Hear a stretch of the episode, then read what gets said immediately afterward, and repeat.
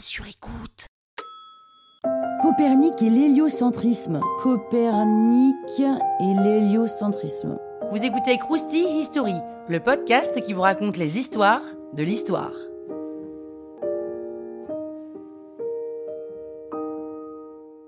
Copernic naît en 1473 dans une famille riche de ce qui serait la Pologne d'aujourd'hui.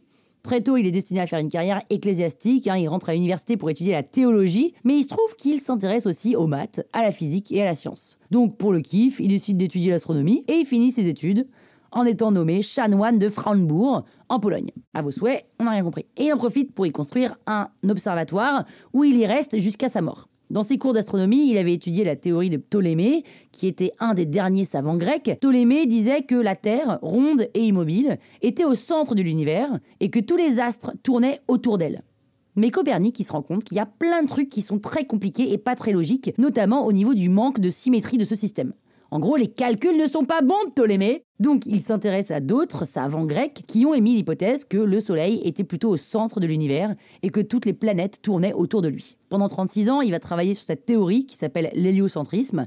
Et pendant toutes ces années, il n'en parlera à personne, à part à ses disciples. Pas tant parce qu'il avait peur d'être en danger, mais parce que c'était pas assez au point à son goût. C'était un perfectionniste, Copernic. Et au bout de toutes ces années, il arrive à déterminer plus précisément les distances entre les différentes planètes et le Soleil.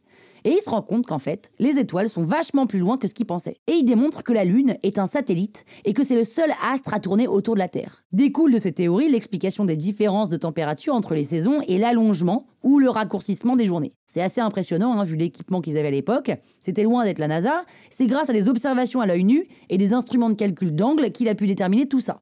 Son ouvrage De Revolutionibus Orbium Celestium, hein, qui veut simplement dire des révolutions des sphères célestes, est imprimé peu de temps avant sa mort. Copernic, de son vivant, a toujours pris des pincettes avec ses théories, il disait que c'était seulement une hypothèse. D'ailleurs, il n'a jamais eu de souci avec l'Église, il a même envoyé une copie de son bouquin au pape. Mais son disciple, lui, il y croit dur comme fer, et pour lui, il n'y a aucun doute sur le fait que ce soit la vérité, et il ne manque pas de le faire savoir. Et c'est là que les ennuis commencent. Il y a eu beaucoup de réticences et de discussions, au moins pendant une centaine d'années, sur la théorie de Copernic, qui sera même condamnée, c'est-à-dire qu'elle se fait petit à petit réhabiliter à partir du XVIIe siècle, et ce n'est qu'au XIXe que l'Église l'accepte complètement.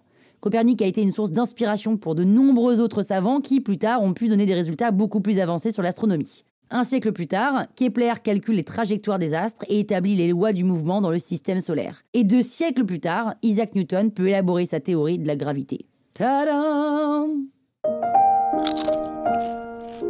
Hein La toile sur écoute.